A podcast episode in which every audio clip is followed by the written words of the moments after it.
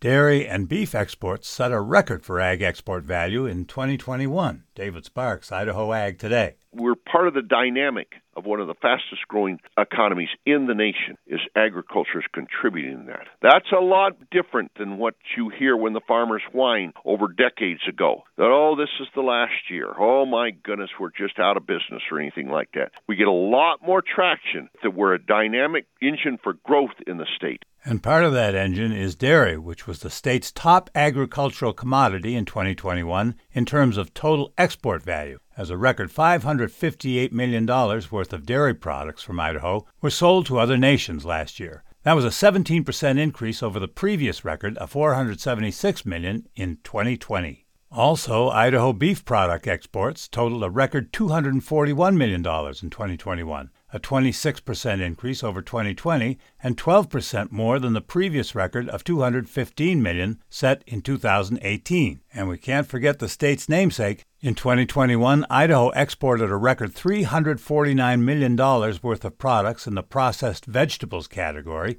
which includes frozen potato products. That was a 21% increase over 2020 and 7% more than the previous record for that category of 325 million set in 2019. I'm David Sparks, producing this report in association with the Ag Information Network.